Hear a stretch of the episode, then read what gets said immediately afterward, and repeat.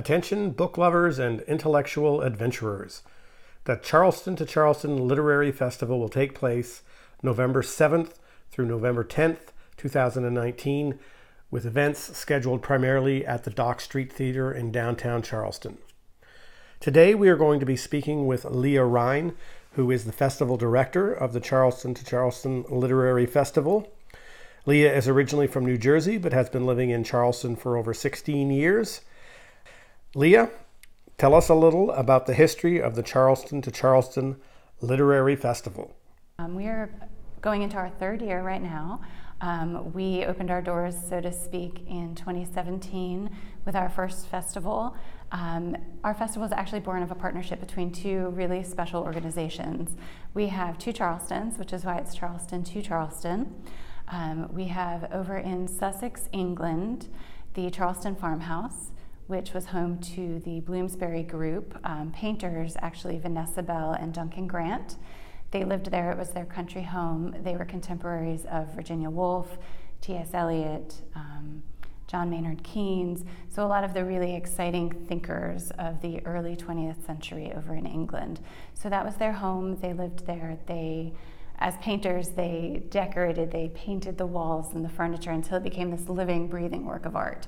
And that's where they spent their time um, after Duncan Grant, the last owner, passed away in about 1978, I think. Um, it was about to be bulldozed under, and this wonderful woman, um, Deb Gage, said, No, we can't do that. And she raised the funds and um, was able to raise the money to renovate it and create this living, breathing museum. And it's a really, really special place. They've hosted a festival of ideas and creativity for 30 years. They just celebrated their 30th anniversary. So a few years ago, they said they wanted to branch out, come over to the United States and they found the Charleston Library Society, and that's where they found their partner. The Charleston Library Society has been in existence since 1748, and they're on King Street in downtown Charleston. They are the oldest cultural organization in the South, the second oldest circulating library in the whole of the United States. Their building has been here since 1914, and it's uh, just a stunning example of Beaux Arts architecture. And they have, over the past decade, um, really emerged as sort of Charleston's cultural living room. So you've got these two really special organizations, and they came together to create our literary festival, Charleston to Charleston. And I came on board right at the very beginning, right before our first festival. Um, I have a background in both I was an English major in college and you know post college I was in the tech world for a long time so I brought a skill set that they needed, you know, the organizational, the technical know-how, plus just, you know, a passion for all things literary. And I'm just, I'm thrilled to watch it grow and be a part of it. Talk to us more about the mission of the festival. Our aim is to bring a world class literary festival to Charleston, South Carolina. Um, but we're a little different. We're not just a standard book festival, right? We're not just setting up a really big bookstore and hosting, you know, hundreds of authors over a number of days. Um, instead, we focus on conversations. Our goal is to get our viewers thinking and bring, you know, top-notch speakers up on stage. We try to partner them together in different ways at times and have them have conversations on some of today's most pressing issues. So this year we have Pulitzer Prize winners. Um, we have a New York Times science writer coming to talk about genetics. We have Joyce Carol Oates, probably the most prolific author of our times, coming to talk about her works through the years. Um, we have, we're pairing um, a, hist- a social historian, Virginia Nicholson, with a local historian, Fry Gilliard, and they'll be talking about the 60s from a very British perspective and a very American perspective. So we try to pair people up and have them have these in- interesting conversations um, because, you know, an author on tour, they could give the same talk 20 different times. This way, we have fresh content, exciting content, and it's always about, you know, really interesting things going on in our world. Okay, give us the event details.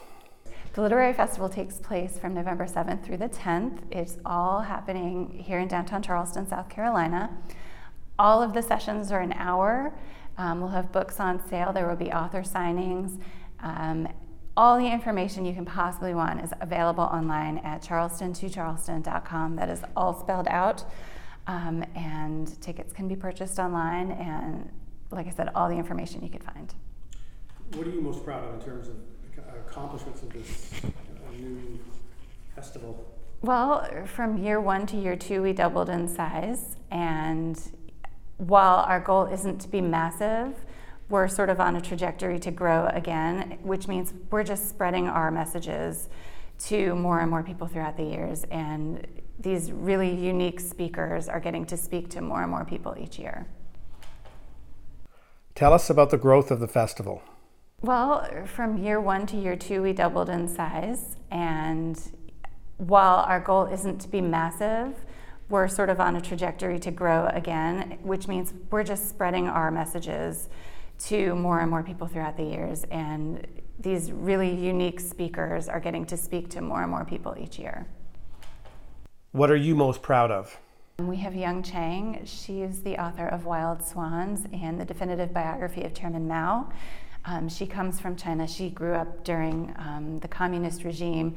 She escaped and lives in London. Um, and that's not to say it's something you have to escape from, but she did for her life. And so she tells all these stories of her life and the way it's shaped her, as well as her take on what's going on in modern China. So that should be absolutely fascinating. Um, one of the books that I'm most excited to learn more about. Um, Rebecca Makkai, she was a Pulitzer Prize runner up for fiction this year. Her book is The Great Believers, and it talks about the AIDS epidemic at its sort of most rampant in the 1980s in Chicago among the gay community. And it's just, it's a brilliant, brilliant book. I can't wait to hear her speak more about it.